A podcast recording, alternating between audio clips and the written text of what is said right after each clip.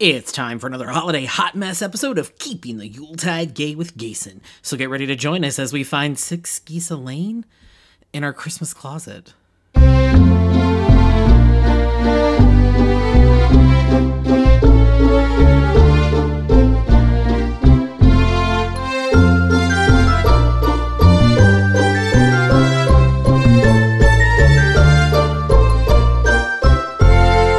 Welcome to another episode of Keeping the Yuletide Gay with Gayson, or as my friends just call me, Jason.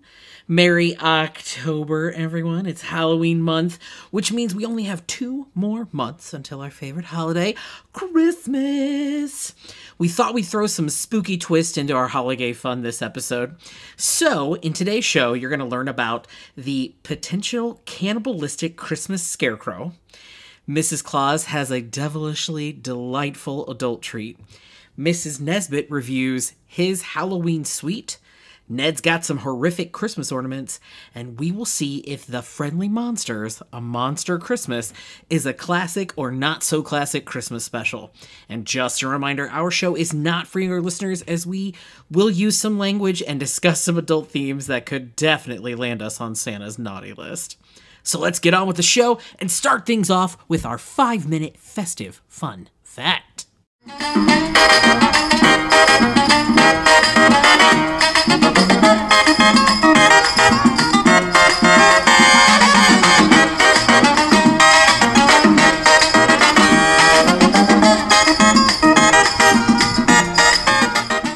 Well, hello, my holiday elves, and welcome back for another 5-minute festive fun fact. Keeping with the Halloween theme, I thought we'd learn more about a scarier quote-unquote helper of Santa's. And no, I don't mean Krampus. We'll get to Krampus eventually, but everybody knows a Krampus story, so we're going to wait a while. But instead of Krampus, we are going to talk about Hans Trapp, the Christmas scarecrow. Now, this legend is well known in the French regions of Alsace and Lorraine. Hans Trapp, according to legend, lived in the 1400s. He was very powerful. He had lots of money. He was completely a jackass. And according to legend, a very sadistic man. He had a huge thirst for power, so much that, according to this legend, he made a deal with the devil for more. After finding out about that, the Pope excommunicated Trapp, and he was forced to leave Alsace. And all of his possessions, including his money, were taken in by the government. He then relocated to a shack in the mountains outside of Bavaria in Germany, and the legend goes on that he started to brood more and his evil desires started to increase, and suddenly he decided he wanted to taste human flesh. Apparently, he decided to act upon that. He dressed up like a scarecrow, stuffed straw in his clothes, and he decided to trap someone on the side of the road. Apparently, according to the legend, he did not trap an adult. He trapped a 10-year-old child, unalived that child, and then decided to roast said child, and he got ready to eat said child, and he was miraculously struck by a divine lightning bolt, and it struck him right in the head, and it killed him instantly. And as punishment, he is stuck in this sort of purgatory where he works with Santa Claus to earn redemption. Whereas Santa is kind of, gives out the presents and rewards kids for being good, Hans Trapp actually punishes the naughty kids by kidnapping them or whipping them, things like that. He is a warning to children to be good, or he'll use his scarecrow disguise to get them if they don't change, and he will carry them off into the dark forest, never to be seen again. Now, Hans Trapp actually was a real person. His name was Hans von Trotha. He lived in the 1400s. He was a German knight, and he commanded 2 castles on the German side of the border. Basically, he got into a land dispute with the church, specifically Weissenburg Abbey, and the abbot wouldn't give him certain properties. So, as retaliation, Hans decided to dam up a nearby river so that the local village would be cut off from its water supply. The abbot heard about it and was like, "Tear it down. What are you doing?" And he was like, "Oh, okay, cool, I will." And then when he did, it actually flooded the village and basically ruined the economy there. So that began an open war between Hans and the abbey. Even the emperor tried to step in and stop the fighting, got the Pope involved, and the Pope just simply said, "Hey, Hans, come to Rome, prove that you're loyal to the church, everything will be cool." Hans wrote a letter back and was like, "Nah, I'm good. and said no, and that the Pope is performing impure acts upon individuals and is corrupt and is shady, and basically went off. And then the Pope was like, oh, okay, this is how we're going to play things. And he excommunicated Hans in 1491. Now, Hans went on to serve the French court, and when he died, eventually all the charges against him were forgiven. Now, clearly, this man was not well liked, and this is why this legend began of him dressing as a scarecrow and eating children. It's a dark legend, right? I was like, damn, Hans, they were not playing back then with you. He is still talked about today. There are people that dress up like Hans Trapp as the scarecrow during Christmas parades and things like that. But yeah, I don't know what else to say. I guess behave, kids. This man sounds crazy. This is a really terrifying legend. And I just say behave so that we don't have to meet the scarecrow, Hans Trapp. Are there any other festive fun facts you'd like to hear about? If so, please email me at keepingtheYuletideGay@gmail.com.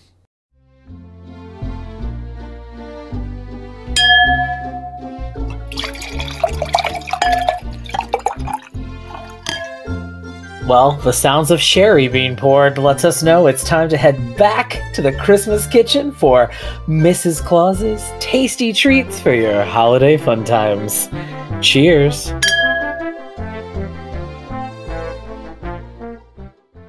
Boo! I hope I scared you, dear listeners. I'm so excited you're back in my kitchen with me once again. Happy Halloween! Yes. It's full of spooks and goblins. I've got some goblins in my kitchen. Her name's Mixie. Whatever, it's fine. I've got to stop talking about her, but I can't help it because she's never good. All right? She's just not good. Doesn't matter. Anyway, listen. We've only got 2 more months to Christmas Eve, which means we got a lot going on at the pole. This one's going to be a short one because I know you've got your Halloween parties to go to. So, I thought I'd give you something quick, sort of quick. By quick, I mean, 24 hours. But still, it's quick, and I promise you it's quick. Anyway, this is a treat just for the adults. Please make sure that the little kiddos do not have any, okay? So, we're calling this one Mrs. Claus's devilishly good cherry bombs.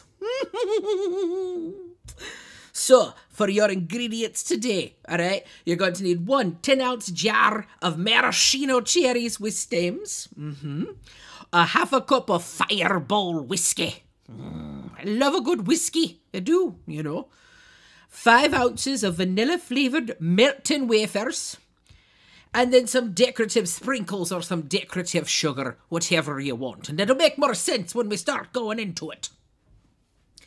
Now, for your kitchen tools, you're going to need a measuring cup, a small Tupperware container, paper towels. Trust me, you want the paper ones, you could throw them away, all right? 1 mixing bowl, 1 small mixing bowl, a cookie sheet, parchment paper, a mixing spoon, and either a slotted spoon or a strainer, okay? Now, you should all know step 1 by now, but if you don't, we toast with cherry. Someone's a puppet. There we go. We're going to fill our glasses all the way to the top. Keep going. We don't stop till it reaches the top. Here we go. Here it.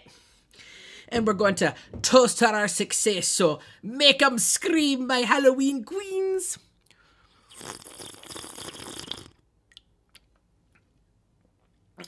Oh, it's that first sip, I tell you, every time it gets me going. It really gets me going. It does. Okay. Now, let's do step 2, all right? This is the one that is fast, but still takes the longest, okay? So you've got your jar of maraschino cherries with the stems. Right? It's very important you've got the stems, okay? Most of the time you find them in the jars. They don't got the stems. We need the stems. We're going to pop it open. Oh. Oh, my. I'm apparently weak. Let me do that trick that my great-great-grandmother showed me. You take a, hit around the edges of the jar. Supposed to loosen it up. I don't know if it worked. Alright, here we go.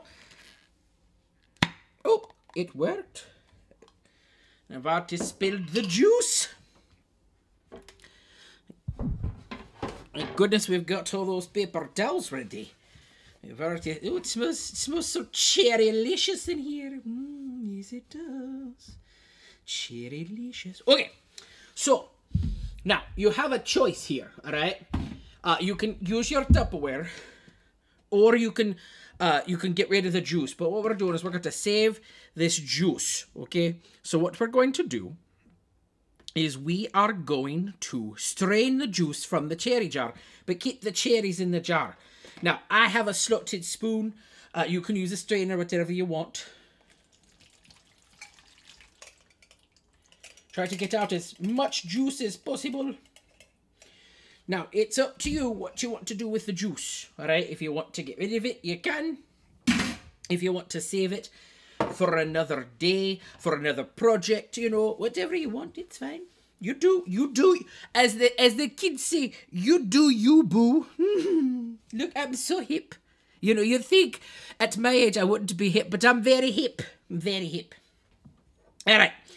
So we've strained the juice out. We've put it in our Tupperware. Like I said, it's up for you. If you want to get rid of it, you want to keep it. You know, waste not, want not, I think is the phrase. All right, the next thing we're going to do is fill up our cup with the Fireball whiskey. Now, if you got the big bottle, that's fine. Just pour a half a cup. But maybe you've just got the airplane shots like I do, because sometimes people give me gifts. I'm going to tell you.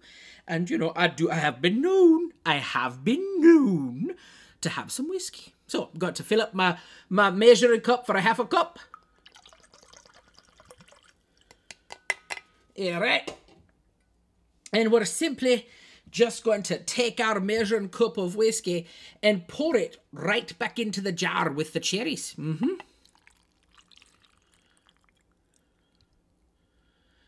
And really, it's about if you're doing the shots, you know, the little bottles, it's about 3 1/4. You know, it's about 3 1/4 of it, and which is great because you want to get it in there as far as you can. And we're going to seal it back up. And then we are going to put this in the refrigerator. Mm-hmm. Because this is the part that takes the longest, okay?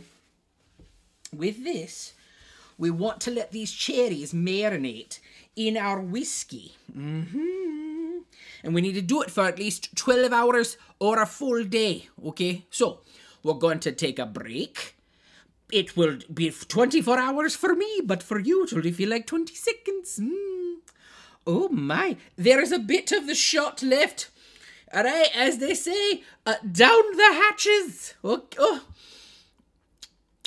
Oh, jeez. Oh, that's a bit. Oh. Mm. I haven't had the Fireball in a while.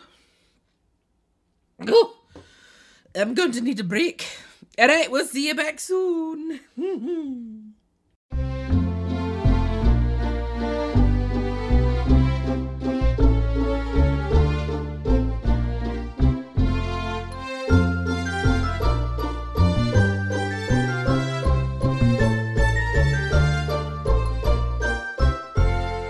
What do you mean the whole batch is gone?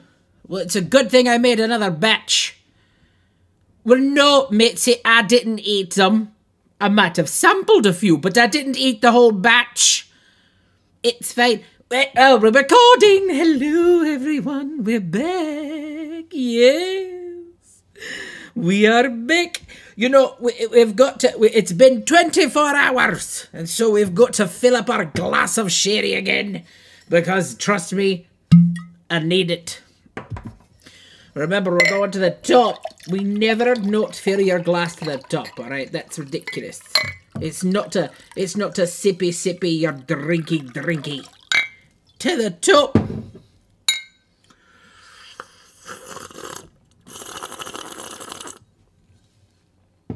Oh, so good. Okay, now, here comes the fun part. You're going to take your parchment paper and you're going to cover your cookie sheet, all right? I would do this because A, it's a lot easier to clean up, all right? And B, it makes noise.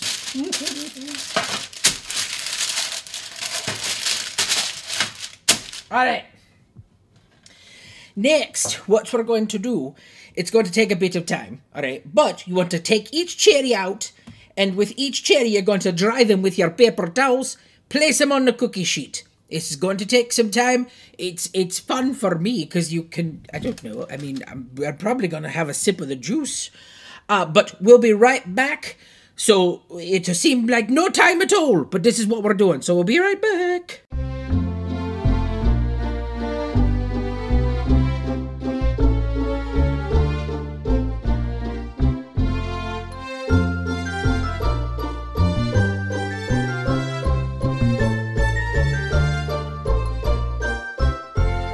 Okay, we're back. And listen, I'm going to tell you right now, I might have had another one, and I tried some of the juice. All right. It's really important that you've got the cherries dry, because otherwise the candy coating won't stick to it. All right, so make sure they're dry, okay? Then you're going to melt your melting wafers, your candy, or your chocolate, whatever you're doing. I went ahead and did mine on the break just to save us time, okay? Also, you want to get your extra small bowl and pour in your sprinkles or your sugar.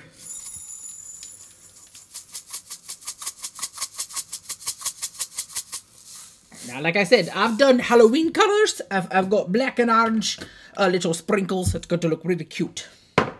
And here's the part two. I wouldn't have the kiddies help you with this because we don't want them licking their fingers. All right, this is an adult treat. So we're going to take our cherries and just get the bottom of them dipped in the chocolate or the candy coating, whatever. And then as soon as you can, once you've got it covered, just dip it onto your sprinkles and then set it on your wax paper to dry. Yeah, that's all you've got to do. And hopefully, you know, that's why you want them with the stems, because you can pick them up really easily and do what you need to do. And hopefully they'll just stand up on the tray to dry. So we're going to quickly do that. While I've been talking to you, I've already knocked out 4 of them. It's a very quick process. And this is so simple. It really is. It's wonderfully simple. And you can do this for any party, any time of the year. You know, if you want to do it for Pride Month, you put rainbow sprinkles on. If you want to do it for Christmas, there's lots of different Christmases. You know, you can make it for birthday parties, for your adult friends. Remember, these are not for kids. I mean, you could make a separate batch for kids. Just don't soak them in the liquor, you know. And you can do this. You know, I'm going to make these for Gayson's birthday. He already knows, because he said, don't make them with the Fireball. Could you make them with Malibu? And of course, I said, well, of course, darling. Anything for you. You've given me my big break on the radio, sort of, you know. So, absolutely, I will make them for you. You know, not a problem at all. Now, I've almost got my batch done. Okay. Again, you know, if you're making these for a party, you're probably going to need a couple of jars. All right. This jar, because some of the cherries came out without stems, this jar has made close to a dozen servings. So it's just going to depend on how many cherries you get. It's very simple. They don't have to look beautiful. I mean, if you want them to and you want to spend the time crafting and all that, go tear it up. But I'm not going to today because I'm just giving these to the elves. The kitchen elves today. I'm going to make more here in a bit for everybody else, but my kitchen staff, minus a certain Mixie, is all going to get these today. And I've just finished my last one. Do you see how fast I went? Well, you can't see it because, you know, I'm on the podcast, but you can hear how fast I went. Yes. So it's done and it's fantastic. That's it. Now, what we want to do is we're going to quickly put them into the refrigerator just to firm up the chocolate a little bit. So we'll be right back.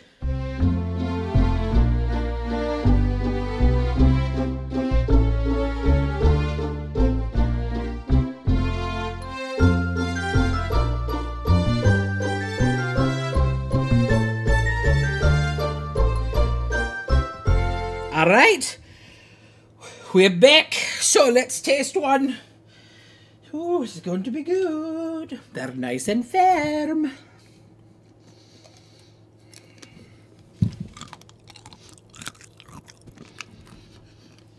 Oh, oh, they're so strong. Oh, my, you know, you can't have but a couple of those, for sure. Whew, okay. Wow, all right, now, okay. Now, you can store them up for 2 days in a Tupperware in your refrigerator, so you can pre-bake them before the party, but I would say I'd make them maybe the day before. That way you're ready to go, you know. Okay, listen. I've got to go because we have got to get ready for all the trick-or-treaters here. And, you know, it's become very popular at the North Pole to trick-or-treat for the elves. Some of them, you know, have actually started to dress up like me. It's very cute. They do add more to my bosom, though. They make it way more ample. So I need to have a talk about that. But anyway, until next time, happy treat tasting.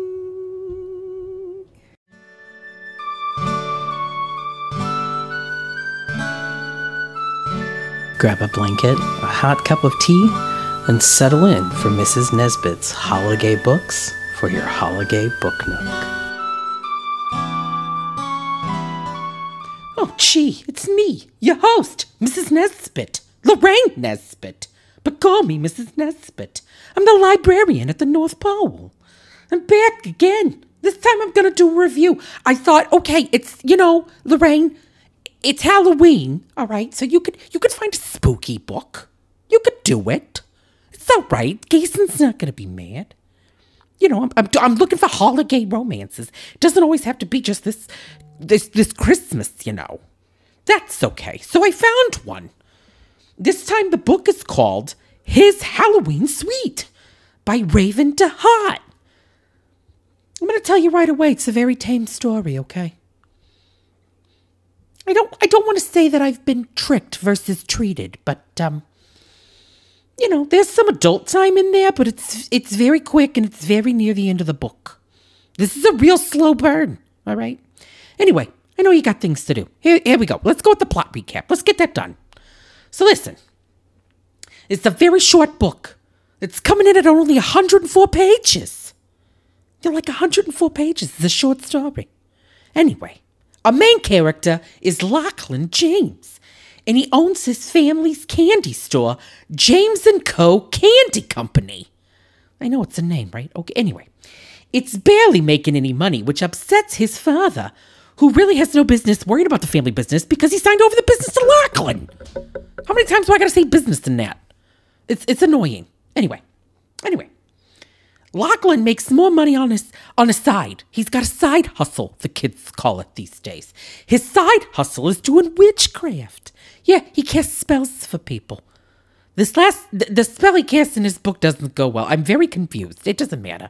It was just not a good plot point. Anyway, so one day, a dashing stranger who wears very fashion-forward sweaters. I stumbled on that because I've never heard somebody described as wearing fashion-forward sweaters. I don't know what that even means. I'm sitting here looking at Joey's closet going, I don't think he's got a fashion-forward sweater. I don't think he does. Anyway, so this stranger comes in, and his name is Colby Grayson, and he comes in to buy candy from Lachlan for his family's huge Halloween party. Yeah. He's prepared to spend hundreds of dollars. You heard me correct. I said hundreds, not thousands. Hundreds. And Lachlan is just very excited at the possibility of making hundreds of dollars for his business. Not thousands, which is kind of what it needs to do to save the business. It's fine. Whatever. All right. They hit it off immediately because Lachlan he's in love with Colby's look. Colby's very attractive. He's very attractive. I mean, Lachlan's not unattractive. He's an attractive guy too, but it doesn't matter. Anyway. They flirt together a lot, and Colby comes into the candy store all the time and is helping make the candy, which in my business sense, I would assume that if somebody's helping me make candy that they're paying for, I'd give them a discount. But no. They start flirting, they get a little drunk, they start fooling around a little bit. This is a slow burn. They decide that they can't actually do anything until after the Halloween party's done, because Lachlan, for some reason, needs to focus on just making the candy. I don't understand. It's whatever. Now, Lachlan's dad tries to ruin things because he's a homophobe, and Colby and Lachlan's grandmother put Lachlan's father in his place. Yeah, whatever. The boys finally get together. The night of the Halloween party of all times. They come up with a plan to save the candy shop business and then randomly decide after one night of passion to move in together and spend their lives together. You know, like they do in the real world. That's it. There you go. That's the story. It's done. Less than 5 minutes. Let me talk about my ratings. All right, let me talk about my ratings. For the plot, it was meh. I'm going to be honest. It was meh. Okay? It was meh. I mean, we knew the boys would get together. That's obvious, right? And then there wasn't really a struggle or anything. Now, for the characters, this is very hard because Colby got me hot in those fashion-forward sweaters. Lachlan was meh. Yeah, he was. I'm going to give this a hot, and only a hot, because Colby was far more interesting not being into witchcraft than Lachlan was interesting being into witchcraft, if that even makes sense. Now, for eroticism, we're going to give it a hot. I didn't take Joey to the bedroom because there wasn't a lot. It was just some intense flirting and then a lot of buildup to a very quick moment. It was only a couple pages. It wasn't even more than 3 pages of an event. Yeah, I don't know. That's fine. Listen, overall, the book was okay. I'm not going to recommend it, though. I'm not going to tell you to go out and buy it. I'm not going to tell you to go give it to your friends. I'm not going to tell you to go download it on your downloading things. I'm not going to do that. No, I'm only going to tell you that when I think it's worth the price. But I will say this. I appreciate Raven DeHart's ideas of characters, though. And I'm looking very forward to reading more books from them. All right, this isn't me saying I'm not going to read any more Raven DeHart, because I am. Yeah. Anyway, I never know how to wrap this up, but I won't be back until the December episode. Yeah. Well, because, you know, we got stuff to do. We're very busy up here at the pole. But I wanted to give you a little teaser, if you will, a little preview. So we're going to read another book, obviously. It's a Christmas book. Yeah, it's a Christmas book. I thought we'd do a Christmas romance at Christmas. It just makes sense, right? And it's called Hometown Christmas by Garrett Lee. It's got a very attractive man on the cover. Now, the blurb is like 4 pages long. I don't understand why the blurb is so big, but it's okay. I'm going to read it to you. Can Yanni and Gavin go from friends to lovers this Christmas? Yanni has sworn off love for good. He had a bad breakup, he went to London. He only cares about his gyro stall, I think is how you pronounce that word, at the Christmas market. He doesn't want a rebound, but he meets ex-army vet Gavin Ritchie, who manages a homeless shelter while recovering from an injury that also keeps him far too busy. So they have a chance meeting. What's going to happen? Are they going to fall in love? We don't know. There's Christmas. As Christmas lights up in the city, they might fall in love, you know? Yeah, I don't know. It sounds good. We'll give it a shot. Yeah. So if you want to hear my review of that, come back at the Christmas episode for sure. Yeah. All right, listen, I got to go. I got stuff to do.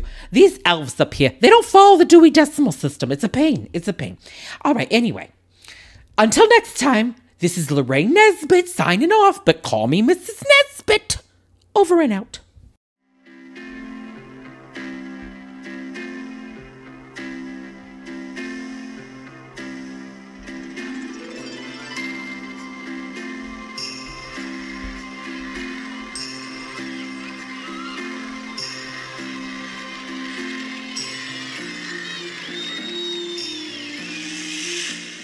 Welcome back for another classic or not-so-classic Christmas special review with one of my holiday helpers, the queen of Halloween, holiday helper, Pamela. Ooh, hello. Was that the ghost of Christmas past? Yes. The ghost of this Christmas present. Okay, we've had you on, and we were just talking before we started recording, that you've been on the October episode ever since this show began. Yeah, 3 years now. And the first time around, you're the only, well, really, it's you and Guesty Bestie Peter are the only two I actually choose the specials for, because I like to keep it kind of monstery related or whatever. And with Guesty Bestie Peter, I pick the special I want to talk about because it's Christmas the month. So he's usually on in December. Ah. So our first show that we did together, we reviewed the Monsters Christmas special. Yeah. That was something. That was terrible. It was like the first really like movie kind of we did, because it wasn't, you know, animation or claymation or live action or puppetry or whatever. And we both made the mistake of buying it on DVD without seeing it first. Yeah, and I still own my copy. And I gave mine away. Yeah. As it should have been given away to the trash. I actually won another copy last year at your Christmas party. So I have two copies. Was that my copy? No. Oh. It was from Duffy. So funny. Yeah. Got to. It's so awful. It's so awful. You can go back to season 1 and listen to, I think it was like episode 3 of the show or something. It was it was longer than 3. It was episode 10. Who knows? Anyway, go back and find it. And then the second one, I made the mistake because I thought we were going to watch the one that we just watched for this episode. And instead of this one, I found us A Monster's Christmas, or The Monster's Christmas. And it was like live action mixed with puppetry, and it was like people in costumes playing monsters, and it was in New Zealand, and it was real bad. It was. And it had that one song with the villain singing, "Give it to me, give it to me, give it to me, give it to me." And it was so gross and awkward. It was terrible. But this time I was like, oh, hey, I found the one that I thought it was for last year. And this time we watched, it's called A Monster Christmas, but in reality, it's actually called Friendly Monsters, A Monster Christmas. And I couldn't find a lot about it because it looks like it was created in the UK, United Kingdom, by Fat City Films, who is still around creating other things. I think one of them is, I saw one of their shows was called Grandma's Cats Are Trying to Kill Her or something. Oh. Yeah. I don't know. Interesting. Right. Now, I don't think this ever aired on TV here. It was on VHS, and then it did get released on DVD in Region 2, so we can't get it here. But it came with two other specials. The first one called A Monster Holiday, which I was hoping was going to be next year's, but when they say holiday, it means vacation. Oh. So they go on a boat. I think they go on like a cruise to an island, so we won't be watching that. And then A Monster Easter, which it deals with somebody kidnapping the Easter Bunny. Oh, okay. So, yeah. You can buy the VHS for lots of dollars on eBay and Amazon. And all three feature the same characters. So the little boy Tom, all the same monsters. The stupid cat burglar and the cops. I can tell we're going to have a lot to talk about with that. It was directed by Vincent James and written by Phil Jackson, and is about 26 minutes long. It's actually a pretty short show, although certain scenes make it feel like it's 7 hours long. Yeah. Now, voice acting, it does have some folks that we might know. It doesn't say who they played, though, so we don't know whose voice is whose, but Rob Rackstraw was best known for playing James on all the Thomas the Tank Engines. Oh, okay. So, and then Emily Oldfield was really much just in this. Martin Oldfield, there must be a relation, mostly did British TV shows. Okay. And then Scott McNeil played the character of Tallboy in the American show Riverdale. And he's done lots of voices for other cartoons, like the Lego Ninjago cartoon. And he played Grumpy Bear in the 2007 series of Care Bears. Oh. But he's been in a ton of stuff. Like, his voice is all over the place. There are songs in this, so I am happy because I do give a lower score when there are no songs because I believe a Christmas special should be filled with songs. It's true. It should be filled with joy. This one has 3 1/4 songs. 3 1/4? Yes, we'll discuss why I said a fourth. Okay. And it's apparently sung by the cast and maybe two randos. We don't know because there weren't... I watched many credits and there's nothing mentioned of who sang anything. Mm. So, yeah. Yeah. And that's where it is. Now, when the show... When you first put it in, or well, you started it, I guess, because I sent you the YouTube clip. Two things I need to say right away. There's a YouTube version that is the American version where they have changed the voices of all the characters to be American and they changed some of the words, but it didn't make a lot of sense because I was like, why is this kid singing about Christmas pud when we don't do Christmas pudding usually in the United States? That's typically something that's done in the United Kingdom. And then I found out that on Peacock, the Peacock app, you can actually watch all three specials in their full British glory. And I will tell you that the British version is better. I'm just going to say that now. Okay, that's good, because I watched the American version. Yeah, and it's not. I'll put the American version and the YouTube link up on the show notes. But if you have Peacock, I highly suggest that you watch the British version. So when it first started, what were your first thoughts when it first started playing? I was actually kind of surprised. I thought, okay, this is going to be good. The music was, stood out to me as really good. Mm. It had that 90s sort of, I don't know, like ethereal sort of emo quality to it. Yeah. And the animation style was definitely very 90s. Like people were oddly shaped. Yeah. You know? It made me think of like Hey Arnold, how people were kind of created in that cartoon with like big heads and skinny bodies and short. It was definitely very diverse in body shape. Yes. I don't think in race. No. But it does pretty white cast. Mm-hmm. So, okay. So did it get you excited? Were you like, okay, this will be all right? Or yeah, I was thinking like, this is going to be okay. Okay. And then... Oh, there's an and then. I can't wait to get to the and then. Yeah. Okay. Well, it starts out on a snowy scene with some children sledding, and you're right, it was very ethereal music, including our lead Tom, who is a kid that we don't know how old he is. How old do you think Tom is supposed to be? I think he's supposed to be quite young. I do too, like 4 or 5. 5? Yeah, I was getting 5 vibes, but yeah. 4 or 5. Tom's dad tells him it's time to go, and he tells his dad that he wants to sled more. And the British version is way cuter than the American. The American, he comes off as whiny, I feel like. In the British, he comes off more precocious. Oh, okay. That makes total sense as those two cultures, too. Yeah, it's... I'm telling you, you should watch the British version. The dad says, no, we got to go because tomorrow is Christmas. And then, like any kid, Tom is like, oh, okay, cool, let's go to sleep. Yeah. I'll just sleep out in the snow. I'm ready to go. And they head home. And I thought this scene was kind of cute. The dad pulled him home on the sled through town. Yeah. As it was snowing. And really the cute music played. Yeah. Yeah, it was very cute. I don't know. I thought it was cute. And then we meet his mom. And he tells her he's really tired and he's ready for bed. And she's like, why? And he's like, oh, you didn't know. It's Christmas tomorrow. And... that was cute. The British mom's voice is way better. Because she goes, I don't want you messing about. Go to sleep. I'm not going to do a British accent. I'm horrible at it. And so as soon as it gets quiet, Tom shouts, hey, monsters.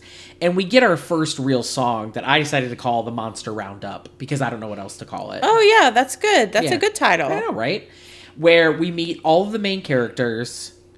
all the main monsters, let's put it like that, and Tom. And it's cute, and I actually wrote out the intro song because I think it's very helpful. I like this song because it introduces us to each of the characters that we need to focus on later on throughout the show, minus the cops and the cat burglar, but we still get introductions to them, just not in song. And I think for kids, this is really good because it's like, hey, here are the monsters, and here's something about them that helps you remember who they are. So and it sort of rhymes, right? It does, yes. So Tom says, and I'm going to, these are the lyrics from the British version. Okay. Okay. So Tom says, check beneath the bed. You'll find my friend Ted, a lovely monster. And then Ted pops out and he's like, a monster.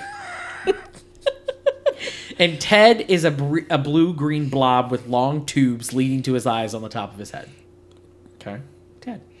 Then Tom says, at the same time, Jacques, who that pops up from my socks, he's a monster. And then Jock's like, I'm a monster! And he's short and light blue with four eyes on the top of his head. Mm. Okay. And then Tom says, Norma Hubbard hides in the airing cupboard, which in the American version is bathroom cupboard. Okay. So hides in the airing cupboard. She's a monster of large proportions. When she sings, it's like distortions. Which didn't make sense in the American version. I was like, what are you saying? And then in the British version, she does a better job. Mm-hmm. And Norm was like, I'm a monster. And her voice is like nails on a chalkboard. It's so cute. She's a very large pink monster with tiny lips and a really screechy voice. Mm-hmm. And then Tom sings, in the garden shed lives Spongy Fred, meet the monster. And then Fred goes, I'm the monster. So dumb, but I love it. Fred is a red monster with a big mouth. And then Tom says, and covered in hair, she lurks below the stair. Hattie's a monster. And then all the monsters sing, the hairy monster. And she's blue and really hairy and pretty big too. I think she was kind of like like almost a circle. And then he says, Jim, looking like an alligator, snuggles behind the radiator. And you see Jim, and he's kind of like a yellow. He looks more like a dog than an alligator to me because he was kind of like yellow but really short and had like a, I don't know, he's really weird looking. And then where are we? Okay, so then Dan. Then he sings, Dan the dragon puffs and wheezes, because in my toy box he just about squeezes. And Dan is an orange-red dragon. And then all the monsters go, we're the monsters. Yeah, the monsters. And then we're not done with monsters yet. No, there's a ton of monsters. Yes. Then Tom says, then of course there's Roger, who I really like a lot, is in the teapot. And he's a green snake-like monster. And I love that Roger's like, I love my teapot. And this is my favorite. And then Tom goes, and in the wardrobe where his name is Colin, but he's never in, I think we've lost him. And they all start singing Colin's name. And we see that Colin is purple and short with his tongue hanging out. Hey, monsters!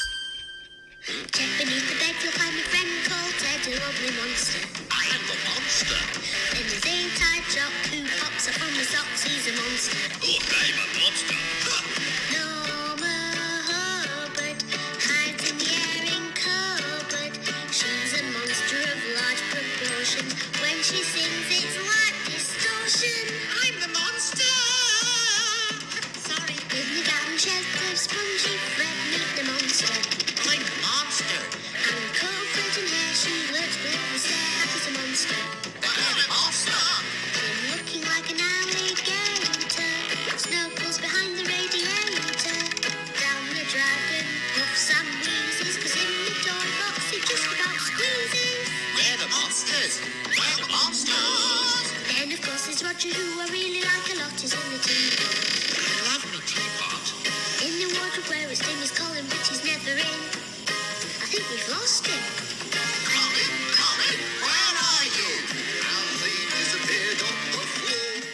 He's my favorite monster out of everybody else. The monster in the closet? Yeah, right. I know. But it's Colin. He's super funny. He's purple with his tongue hanging out. And he's a plot. He's a plot point. He is a plot point. Okay. Out of all the monsters, did you have a favorite monster? I did not. Oh, no. I know. It's just not even Colin? Not even Colin. I found Colin to be a bit annoying. Oh, no. I found Colin to be like what I would be as a monster. I'm like, they couldn't round him up. He wouldn't pay attention. He was getting lost. He was doing his own thing. He was living his best life. And I just wanted him to shut up and get home and so they could have Christmas. I'm so surprised I thought you might have a favorite monster. I feel like you didn't enjoy this one. So they decide to go on a monster hunt to find Colin. Mm-hmm. But they, like, make so much noise in the house. Yeah, I don't know how those parents did not wake up. Also, do you not know that your 5-year-old's out running the streets at, like, 10 o'clock at night? Are you not paying attention? First of all, I don't know what parents are asleep on Christmas Eve. It seemed like, you know, I know my parents were up late. Mm-hmm. And I feel like most parents are up late, but I don't know. I'm pretty sure if my parents heard me get out of bed, I would have gotten yelled at. Let's be honest. We know it's going to happen. Especially when they like they make the pudding and like it explodes all over the house. Yeah, we're going to get to that. I don't get it. I don't know. They were not quiet. So they go out to the streets and they start searching all these streets. And Colin, I love Colin.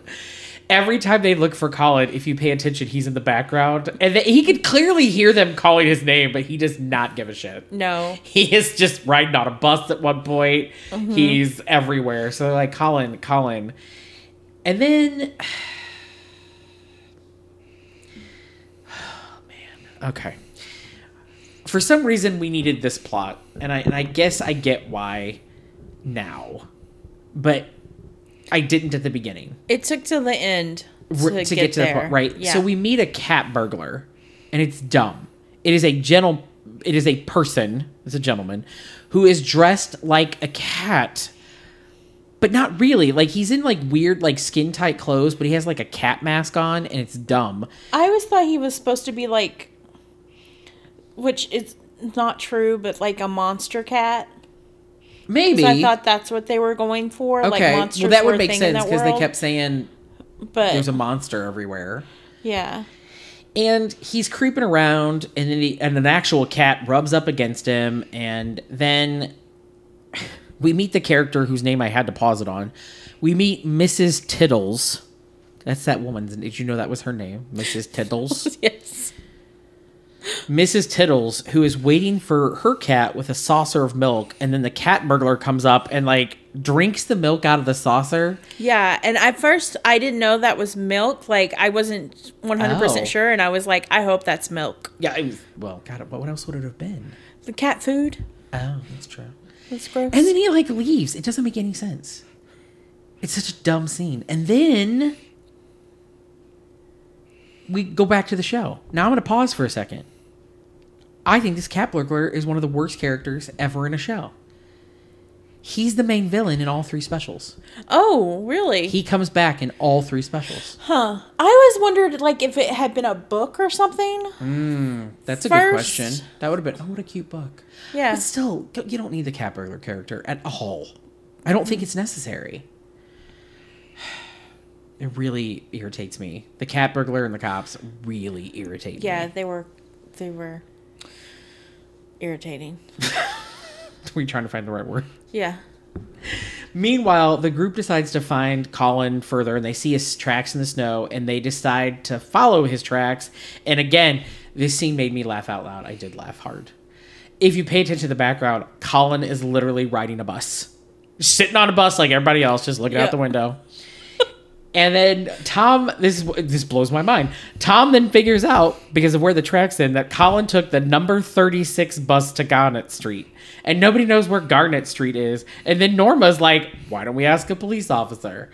And I was like, oh, okay. We're asking a police officer. All right. We see two police officers in their car. I didn't write their names down because I don't care.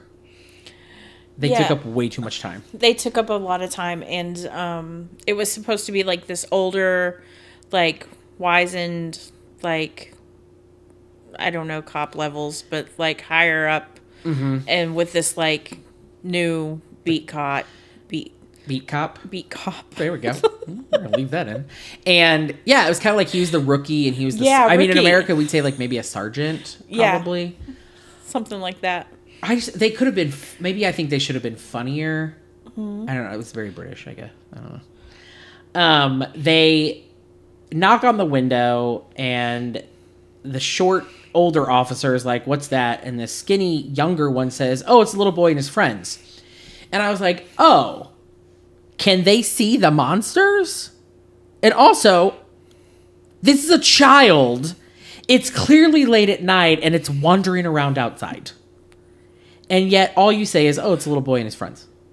And then if you look in the background, the monsters are there, but they're darkened out, which makes me think like maybe they were supposed to be like in the background where you couldn't tell what they were. Oh, okay. It wasn't a good spot. And they, Tom asked them, like, how do you get to Garnet Street? And the officers go onto a really unnecessarily long conversation about how to get to Garnet Street. Like, it was... like, they were arguing back and forth the best way. Yeah, so I was like, Tom was just like, I'm out. This is taking too long. He just walks away while they're still discussing it. And I was like, you know what, good for you. And then they don't even care. They don't even care that they've lost this kid. Nope. There's no mention of the fact that there's a child loose on the streets at night. Instead, they get a really annoying call on their scanner. Scanner, thank you. About the stupid cat burglar. So they go to the cat burglar. Or they go to the location where there was the cat burglar, but it was Mrs. Tiddles. Because she's back. And her name is Mrs. Tiddles. Mrs. Tiddles says it was a monster that dressed as a cat monster. So they decide to, like, help her. And she's like, well, it's so scary. It scared my cat. And he's at the top of my tree. And, like... and you don't get to see this. Like, this is, like in the house and you just hear voiceover. What laziness. This probably... that I think... because you hear them try to rescue the cat. You hear the cat screech. I would have liked to watch that. I think that probably would have been funny. Yeah. And it probably would have made the special a little bit longer. And I think it would have made me like the cops. Yeah. But you're right. There was nothing. It's just this. You're literally standing outside of Mrs. Tiddles' front door hearing it. Yeah. And then you see the cat burglar like outside. Mm-hmm. Like. Creeping around. Yeah. Which doesn't make a lot of sense. And he ends up. Oh, yeah. When they go inside, you see him pop up out of the trash can. Yeah. And I was like, why is he in the trash? He just stole her milk and then looked like he was running away. Like, what? Cut it out. Cut the whole thing out. Tom and the gang give up searching for Colin, and they're hungry. So Tom says, let's go inside and make some Christmas pudding. And I don't know about you, but I love a pudding. You like pudding? I do not like pudding. You don't like pudding? It's okay. Oh, God, I love it. And this is why I was really confused in the American version. I was like, why are they singing about Christmas pudding? Because, again, that's not... and it makes so much more sense. And it sounds super cute when they sing it with their little accents. Like in the Christmas pudding. Everything's cuter with that accent. It is. And so we get to our second song that I'm calling Hungry for Pud. It just brings up such bad images. I know. Hungry for pud. Monsters don't like Christmas unless there's Christmas pud. 'Cause nothing tastes quite like it, and nothing ever could. But when it comes to puddings, well, I'm completely stumped. When I make custard, it takes a week to get rid of the lumps.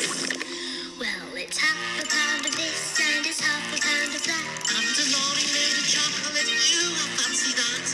Bake enough for 20, then we'll all get fat. 'Cause the big greedy monsters are hungry for it. A teaspoon of sugar and a packet of beans. Then we'll bomb a load of pepper in and try not to sneeze. Stick the slab of toffee in a bobbing degrees. 'Cause the big greedy monsters. And I did not write the lyrics down because there was a lot going on in that song. Yeah, and like any 4 or 5-year-old, he's just making shit up. They are having the best damn times of their lives. They are. I wrote down that the monsters. He says that the monsters don't like Christmas unless there's Christmas pud. I was like, why don't they like Christmas? But we never find out why. But there's got to be Christmas pud. Yep. And then. They don't know how to make it. So you're right. I wrote down, the only things that I could catch is that at one point they throw some curry in. Yeah. Pepper, eggs, toffee. I don't know what else. Like, it was just whatever they could find. Yeah. And it looked like it was going to be gross. Mm-hmm. And then you mentioned it earlier. All of a sudden, we don't know why, the house explodes full of Christmas pud. Yeah, the Christmas pud comes out the chimney. And the windows, and explodes out the chimney. But again, where are the parents? If I got up in the middle of the night to get a snack, you don't think that my parents would have been like, get in bed. What are you doing? Yeah, I think they must have been on drugs and just passed out. They had their own version of Christmas pud. Yeah. It's not Christmas till we have our Christmas pud drugs. And the house explodes of pud. There is so much pud. My note then says, meanwhile, Colin is out living his best life, sledding up and down the hills. I don't know why you hate Colin. That makes me so sad. I just want him to be in order and do what he's supposed to do. I did not like Cat in the Hat either. Oh, I thought Cat in the Hat was horrible. That makes a lot of sense. Okay. I don't know why he couldn't get his shit together. And I identify with Colin as like, I'm going to go live my best life. It's Christmas.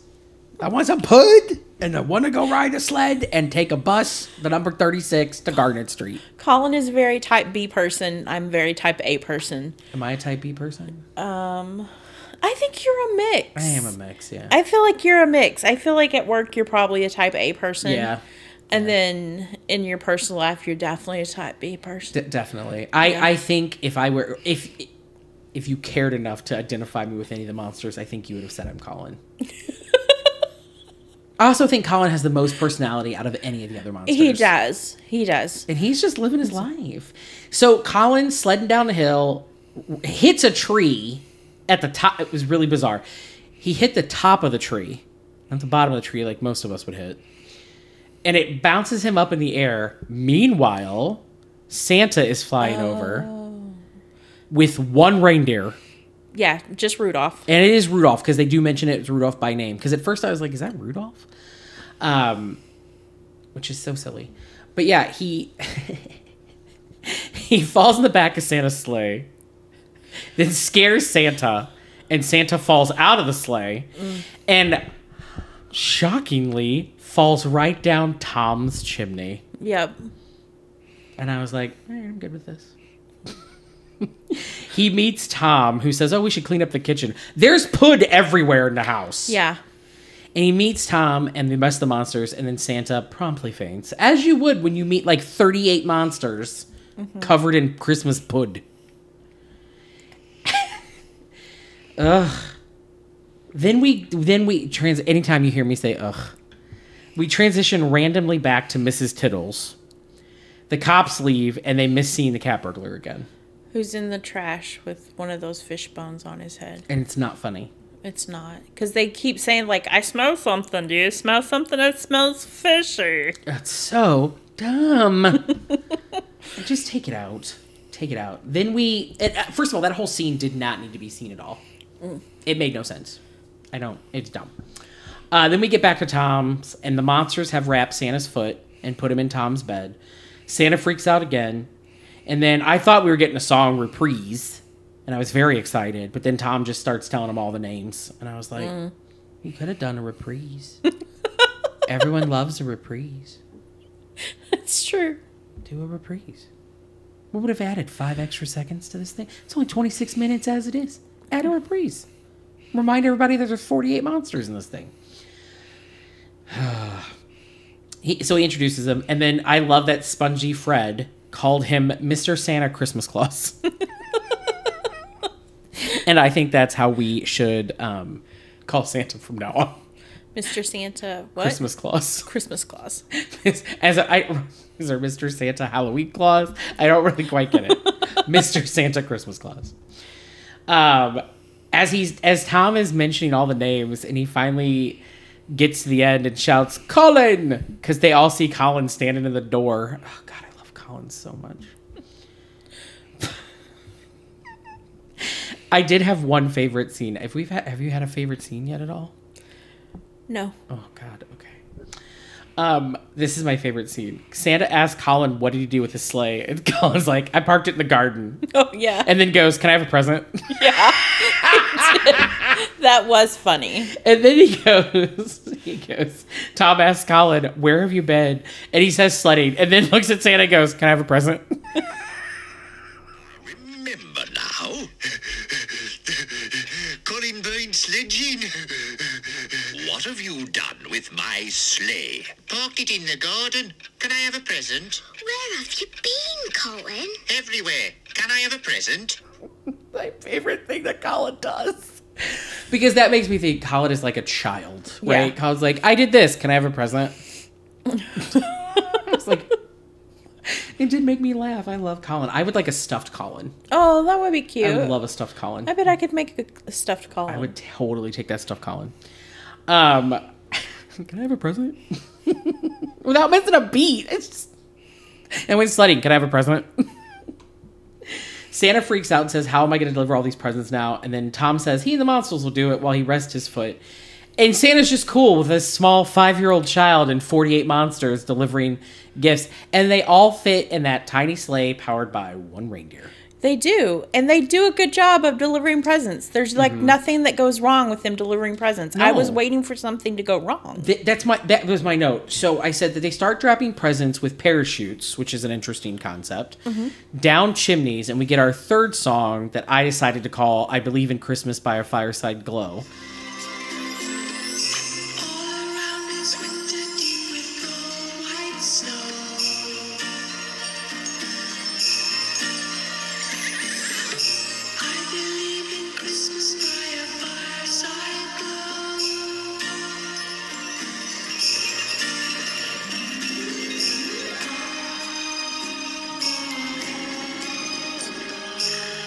And this is sung by like a random person. We don't know who it is.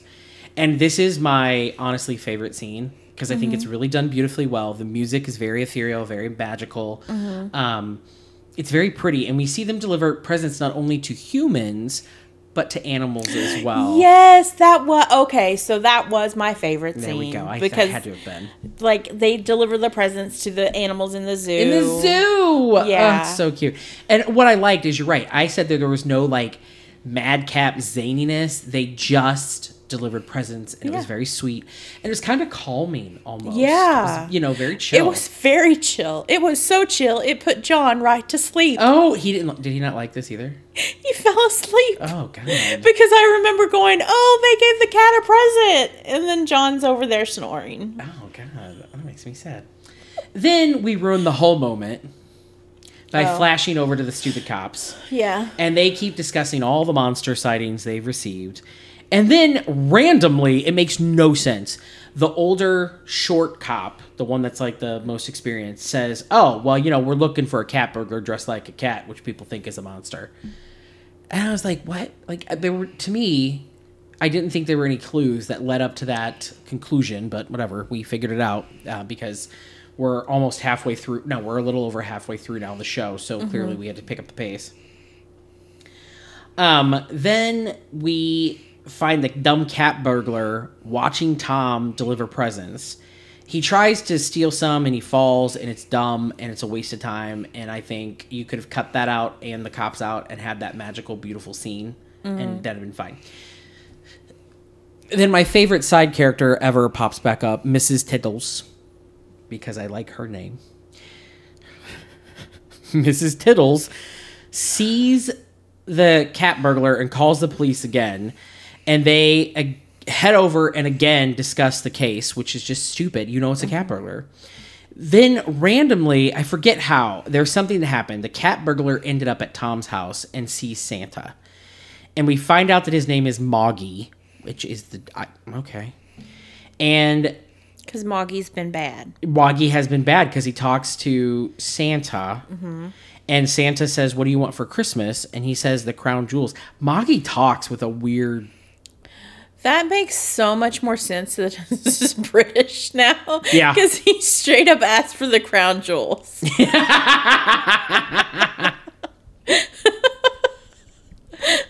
Okay, I'll have to go watch the British. I think you need to watch the British. I'm serious. It's so much better. Do you have to pay for Peacock or is it free? I think there's two options. Let me know if you can't get it for free and I will get... Yeah, I'm admitting it. I will let you have mine so you can watch it. Okay. I think you'll like it better. I really do.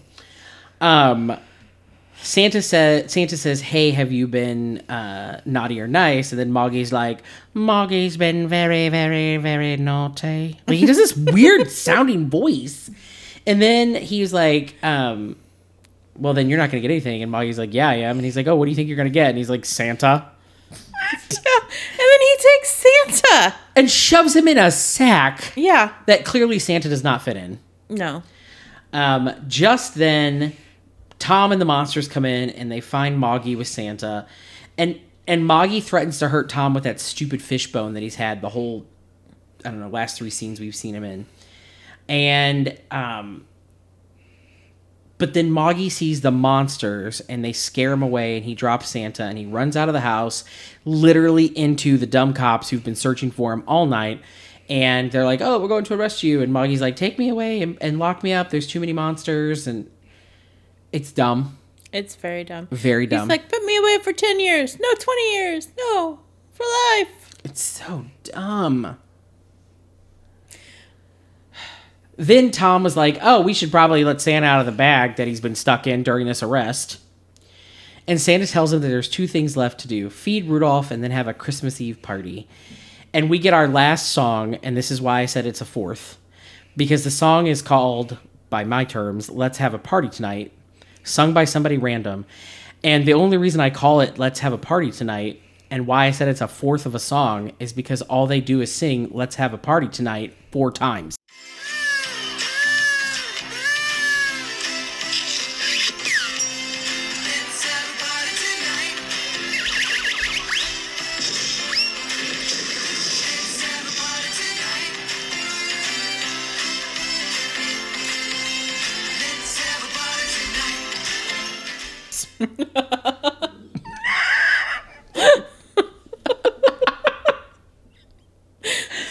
It's so dumb. And then the monsters like dance and have fun, and there's some zaniness, and it's very short. And then Santa tells them that each of them will get a present, but they have to go to sleep. And then he leaves, and then he says, "Have a merry monster Christmas."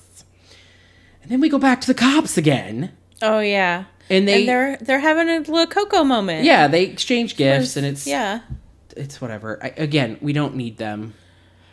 And then Tom tells all the monsters good night and Merry Christmas, monsters. And then they all realize that Colin is missing yet again. And we see Colin pop up in Santa's sleigh and help deliver presents. And that's the end. And that is why I love Colin, because Colin's like, you know what? I'm gonna hang out with Santa tonight. Okay, Colin's fine. He is so cute. I just love him. I'm like, if I could have a Colin running around the house, I'd be fine with it. I'd be like, Colin, what are you doing? Colin, I'm going to work. Go have a madcap zany adventure and come back and tell me all about it. And then ask me for a cookie, or actually, I think like Colin would be like, can I have a Snickers? Colin, what'd you do today? I went outside. Can I have a Snickers? So. Did you have any quotes that you liked out of it? Was anything that you enjoyed? This is the first time you've said no to a lot. I'm very shocked. I didn't. Like, it was very peaceful. Like, it was like a peaceful cartoon. It was. It was a very chilled cartoon. Yeah. And I was like, would kids like this? That's a great question. I liked it. Yeah. I'm like, would kids like this? Would they sit through all of this? I think they would for Colin if there was more Colin. Yeah. Because the monsters weren't... The only thing that really made them different was just how they looked, but they didn't have like a lot of personality, I don't think. Mm-mm. And I'm like, would kids in the 90s have sat through this? I would not have. Yeah. I know I wouldn't have. I didn't get British humor until later in life, and I don't think I would have. No. So I would you have sat through it? Probably not. Yeah, I would have been doing something else. I've been playing with some He-Man toys or something. Yeah. Well, it was 94. He-Man was gone by then. It was probably Ninja Turtles. Yeah, no. I mean, again, I would love to hear some people that like maybe this is their like favorite childhood thing and they remember it and they love it. Like that's what I would like to hear. Like, so when I was on Amazon trying to see if you could buy it, there was a review by, I think it was Amazon. It was either Amazon or IMDb. But there was a person that had talked about how this was their favorite video as kids with all their brothers and sisters. And they bought it recently when it came out on DVD in Region 2. And the whole family got back together. And I think like everybody was in their 20s and still laughed and enjoyed the whole thing again. Aww. And I was like, oh, that's cute. That is cute. But again, we had the American version, which probably... I get why they did it, but I just don't think it was a good idea. I don't think it landed the right way. And after I watched the American and then went back and watched the British, I was like, oh God, the British version is so much better. Yeah. The humor makes more sense. The lines make way more sense. Although, they don't really call, as far as I know, in the United Kingdom, it's Father Christmas. It's not Santa. Mm. So, I guess maybe, no. I was going to say maybe that's why Spongy Fred called him Mr. Santa Christmas Claus instead of Father Christmas, maybe. I don't know. I don't know. I would highly recommend the British version. Okay. Did you notice any gay or hidden gay characters or elements? Just Colin being in the closet. I know. Colin was, yeah, that was the only thing I have to. God, I love Colin. But Colin isn't even in the closet. Colin is out loud and proud. Yes. Living Colin's best life. That is true. God, I love Colin. And he was purple. He was. Oh, that's right. He was purple. He was. God, he's so cute. Okay, well, now I'm very interested in our studio rankings here. So on a scale of 1 to 5, with 5 being the best, how many rainbow candy canes would you give this special? I'd probably give it 2.5. Okay. Yeah. I'm interested. I mean, we won't hear it now, but I can always bring it up in the next episode. I'm interested to hear if that would change if you saw the British version. Yeah. Because I gave it a 4. Oh. But the British version. Okay. And I would have given it a 5 had it not been for the cat burglar and the cops. Wow. Huge point deduction for that. Huge point deduction because I think it didn't add anything to it. And then going back and actually looking at the other two specials because I was like, is the cat burglar in everything? Yep. He's in the other two. And so are the cops. The cops are on the same vacation trip that Tom and the Monsters are on with the same cap, with Moggy. See, that almost makes me think almost like it had to be a book or something. Yeah. There must have been something with it. I don't know. Maybe one of our listeners knows, especially if you're over in the United Kingdom, and that you could tell us, because I would love to hear if there's more to this show. Yeah. I really enjoyed it. However, let's ask our final question. Do you consider this a classic or not so classic special? Meaning, would you watch it every year? Man, if I wanted to be put to sleep after Christmas opening presents, yeah, I would watch it. So I'm going to go with that's a not so classic special. And I'm going to say that I don't think it's a not so classic because I wouldn't watch it every year. Mm-hmm. However, I would watch it again. I would definitely watch it again. I just would not. I don't think I'd watch it ever. I'm going to forget. Mm-hmm. Because I can't find it on DVD. And if I could have my own, I would edit out the scenes with the cops. Yeah. Because there's no reason. I don't think you need... Even the cat burglar, it took the entire show for us to figure out why the cat burglar was even there. Yeah, why he was important. And I don't think you even need that. Because you could have just had Tom come back and say, hey, Santa, we delivered the presents. Yeah. Can you clean up the Christmas pud? But I get that they had to do that to make it at least 26 minutes long. Yeah. But who cares? It could have been just a cute cartoon short. You could have had 10 more minutes of Colin. Yeah. You could have added a reprise of the monster song. That's true. And then maybe I would have learned the monsters. I know. Oh, God. He was out in the shed. His name is Spongy Fred. I'm a monster. Oh, my gosh. Well, Pamela. I guess there's only one other thing to say. Merry Christmas. Merry Christmas. It's almost Christmas. We're in the Burr months. We are in the Burr months. We're getting there. And they're going fast. They are. By the time this comes out, we'll be almost in November. Yeah. Oh, so excited. Yay.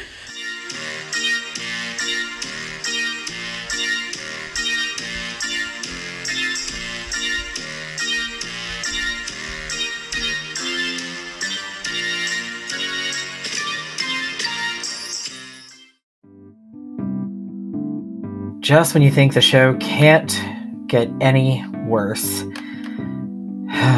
it's time for Naughty Ned's White Elephant GIF suggestions. I'm sorry. Hi, I'm Naughty Ned. I'm back. I love Halloween. It's my second favorite time of the year. I love getting to dress up, bob for apples, and get lots of candy. Do you have a friend that loves Halloween? What about horror movies and the macabre? I do. Her name's Brianna. And I was thinking, what kind of gift could I get Brianna? Wow, do I have a gift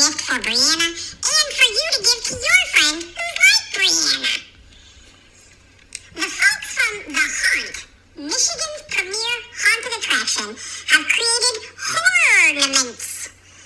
They're incredibly detailed and sculpted Halloween-related Christmas ornaments.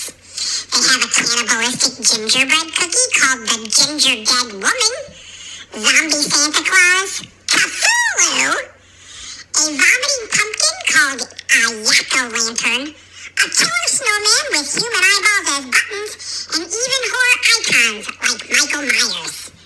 These ornaments would scare even Krampus away! Well, I have to go finish my costume for the big party. Guess who I'm going as? I'm going as Mixie, Mrs. Claus' least favorite elf. I gotta go get my pigtails done right. Oh, before I go, don't forget, stay off the naughty list!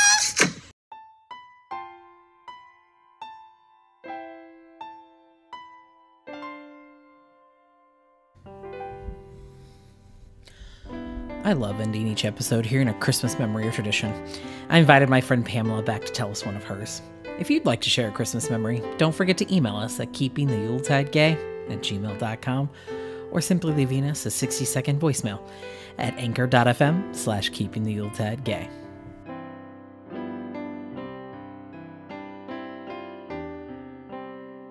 So when John and I were dating, the first Christmas we were together, he did like 12 days of Christmas presents for me, and one of the things that he got me, which was so silly but I still remember, is just a little pack of those white thumbtacks, because I had my walls covered in posters, like all askew and just random posters all over the place and just everything covering my walls. And so he got me just a little pack of those thumbtacks so I could put up more posters on my wall.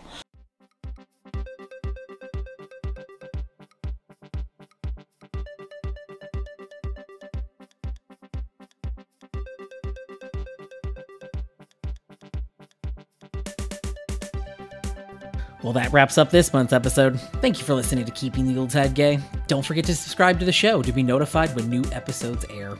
We hope you can come back for our next episode as we continue to put the mess in Christmas. Bye!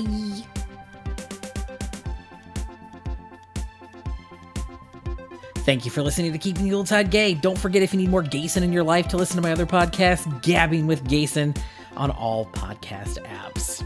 And you can find more information about both shows at gabwithgayson.com.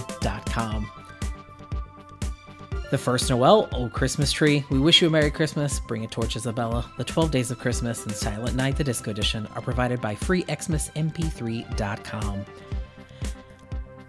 Other music and sounds used in this episode are the properties of the individual copyright holders, and they are used for purposes of commentary and review. No infringement is intended.